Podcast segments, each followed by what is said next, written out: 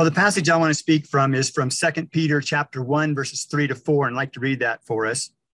Peter writes, His divine power has given us everything we need for life and godliness through our knowledge of him who called us by his own glory and goodness. Through these, he has given us his very great and precious promises, so that through them you may participate in the divine nature and escape the corruption in the world caused by evil desires.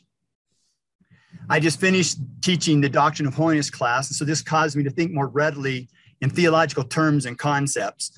One of the interesting and sometimes frustrating things about thinking in theological terms is that we can jump ahead to our presuppositions instead of really focusing on what the Bible text actually says. In this passage in Second Peter, there's a phrase that really grasps me and captures my attention. Peter says in verse 4 that because of Jesus' glorious goodness, he has given us his promises so that we may participate in the divine nature. I'm very fascinated by the strong ideas of participation that run through the biblical text. My doctoral dissertation is actually entitled Salvation Through Participation. I believe that in Paul's earliest writings, he portrays salvation as being a result of a mutual participation. Namely, Christ participates fully in our sinfulness and humanity in his life and ultimately through his death on the cross, and he achieves victory over sin and death through his resurrection. At the same time, he invites his followers by faith to also fully participate in his salvation experience, whereby we die to self and we are raised to new life in Christ. In this way, through our identification and solidarity with Christ, believers can participate in Christ's victory over sin and death by virtue of the fact that believers, as Paul would articulate it, are actually in Christ. This idea comes up in many of Paul's earliest expressions and articulates what it means to be saved. For instance, think of Paul's powerful words in Galatians 2:20 where he writes, "I have been crucified with Christ, and I no longer live, but Christ lives in me. The life I live in the body I live by faith in the Son of God who loved me and gave himself for me." This phrase gave himself for me is a veiled reference to Christ's death. But this is not a substitutional death in which Christ died instead of me, no, it is a participa- participatory death, whereby Jesus died with humanity, a death that our sin and rebellion deserved. Thus, Jesus gave himself on our behalf, or he gave himself for our benefit, so that by identifying ourselves with Christ, we will be raised to new life now already with Christ in his resurrection power and victory over death. The Calvinist idea that salvation must be defined in terms of substitutionary atonement or penal substitution is very familiar to all of us due to the prevalence of Calvinist Reformed thought that we hear all around us. But this is not a very strong theme that can be found in the earliest writings of the Christian movement, as we can see in Paul's own letters. Paul writes much more consistent, consistently about our solidarity with Christ and our participation in Christ that he writes, he writes about the idea of Christ taking our place in a substitu- substitutional way. Just on a side note, my Old Testament colleague, Dr. Tom King, who's here with us today, is working on a book in which he explores the strong sense of participation that can be found in the Old Testament concept of the Day of Atonement. But I'll leave that theme for Dr. King to talk about it some other time. And once again, Tom, the advertisements for free. So, but let's go back to Second Peter. When Peter says that Christ has made it possible for believers to participate in the divine nature, Many scholars jump immediately at the phrases participation and divine nature. For you see, Greek philosophical and religious writings often discuss the desire for people to become godlike. Greek dualism, which was very characteristic of the movement called Gnosticism, taught that all existence was divided between the material and the spiritual worlds. Humans were found right in the middle of this divide between that which was purely physical and thereby evil, and that which was purely spiritual and thereby good. Since the material world, including the body, was considered to be inherently evil, while the spiritual world, including the spirit or soul of a person, was considered to be good, then Greek dualism called people to salvation by reaching towards their spiritual self and by pushing away everything that was connected to the physical world. Salvation, then, according to Gnostic dualistic thinking, was attained by one of two ways. It was either attained by a revelation of knowledge, at which point the person would realize that deep within themselves, they were already part of the divine entity or logos, as they called it, of the world. Or it was attained by working hard to embrace the spiritual world and to deny and punish the physical world, including one's own physical body. And so here is Peter, who begins to talk about participation in the divine nature. And immediately, many scholars dive into a full blown discussion of which part of Greek dualistic thinking Peter is embracing and teaching and talking about. Is he calling to his readers to realize that they need to simply embrace the divine spark or the divine nature that exists in every person?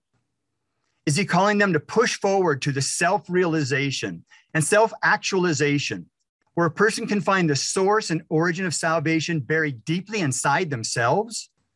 Thus, people don't need a savior. What they really need is to simply have that moment of striking, clear revelation that they just need to embrace that essence of goodness that is already part of who they are as people. If this sounds familiar to you, it is because most forms of New Age today are simply a modern version of ancient Gnostic thought.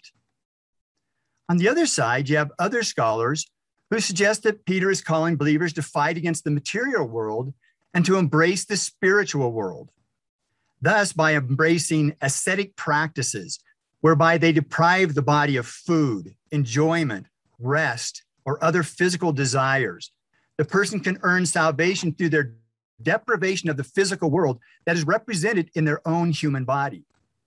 By doing this, they think they will reap the self benefit of having the human soul or human spirit be released by the evil grips of the physical body, and they will be saved by being reunited to the Logos spirit, from which Greeks thought that all creation came into being. So, which is it? Which Greek philosophical idea was Peter promoting here? Well, would you believe that he, he promotes neither idea? Greek philosophical thought taught that participation in divine nature was either innate, in other words, the divine nature is already buried deep inside of each person, they just need to look inside themselves in order to find it and be saved. Or participation in the divine nature was attained by effort, by punishing and denying the physical body in order to release the spiritual soul. But Peter doesn't teach either one of these ideas, even though he uses the Greek philosophical phrase participation in the divine nature. Instead, Peter describes participation in divine nature as a gift of Christ. It is a gift of Christ that is free, undeserved, and unmerited. In other words, it is Christ's gift of grace to the believer. In fact, Peter reminds us in verse 3 that Christ's divine power has given us everything we need for life and godliness. We need to think about this truth for a moment. Christ's divine power has given us everything we need for life and godliness. The expression life and godliness is a Greek idiomatic phrase that can more properly be translated as a godly life. In other words, in God's plan of salvation for humankind in Christ, God ensured that Christ's power and victory would supply, would supply us with everything we need to live, to actually live a godly life. He has provided everything we need and He gives it to us. He gives it to us. Praise His name. Our participation in the divine nature has practical and moral implications. In other words, this is not just some kind of spiritual high that does not actually touch our daily life. On the contrary, it affects every aspect of our daily life. Peter says in the last phrase of verse 5 that our participation in divine nature or our participation in Christ is the means by which we can escape the corruption of the world and the corruption of evil desires. Those who teach that people are doomed to continue in their sin, even after they've been forgiven, they just continue in their sin. They overlook the clear promises of Scripture that are given here in this passage as well as in many other passages of Scripture. They want to argue this kind of freedom from sin and evil desires is only possible after we die and after we go to heaven. But this is not what Peter says. Peter's emphasis on living a godly life, which is in contrast to evil desires, makes it clear that this participation in divine nature enables believers to renounce and overcome sin, not just in a future existence in heaven, but it refers to victory over sin now already, in the present. Hilary of Arles, who lived in the fifth century, wrote Just as God stepped out of his nature to become a partaker of our humanity, so we are called to step out of our nature to become partakers of his divinity.